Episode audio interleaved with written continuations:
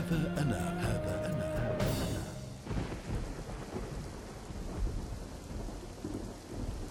مدينة تاغانغروغ جنوبي روسيا.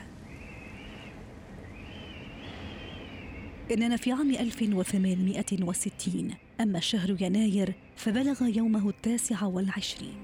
بافلو تشيكوف. صاحب البقالة الذي يرزح تحت وطأة الديون وزوجته يفجينا يرزقان بولد سمياه أنطون. يفجينا تحرص على قراءة القصص لأطفالها الخمسة. لقد عشق أنطون الصغير القراءة. هو الآن في ربيعه الثالث عشر.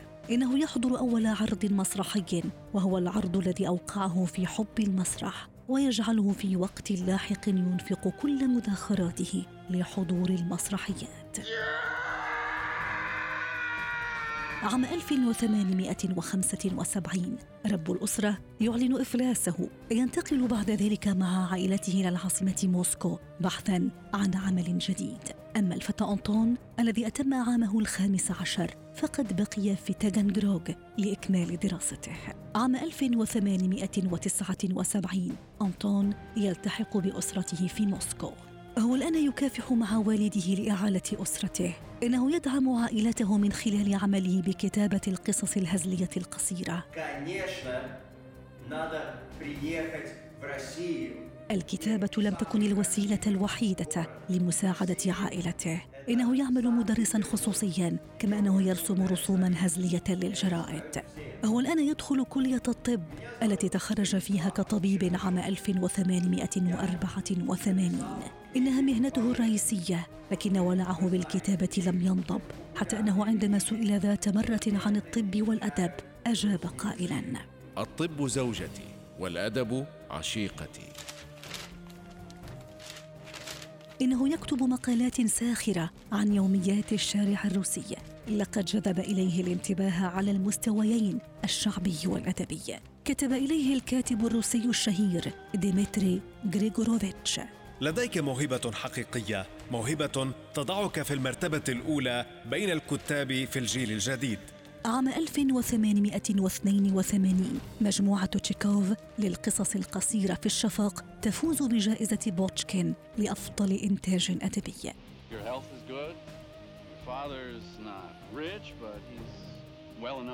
لقد فرغ الآن من كتابة قصة السهوب التي نالت نجاحا كبيرا. عام 1889 تشيكوف فرغ من كتابة أهم مسرحياته إيفانوف وغابة الشيطان. عام 1890 كان عاما ذهبيا لأنطون تشيكوف. فيه كتب أعظم أعماله وألف العديد من القصص القصيرة منها سيدة مع كلب. في العام نفسه تشيكوف يتعاون مع مسرح موسكو للفنون لإنتاج أروع مسرحياته كمسرحية النورس وبستان الكرس К концу осени, я вам ручаюсь.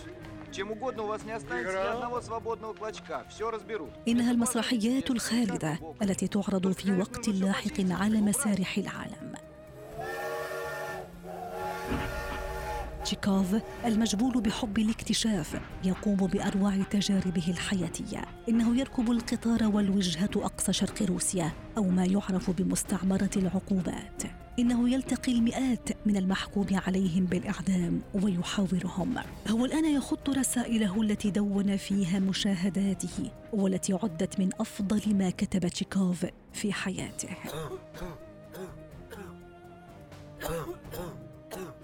مايو 1904 مرض السل يتمكن من الجزء العلوي لرئتي تشيكوف.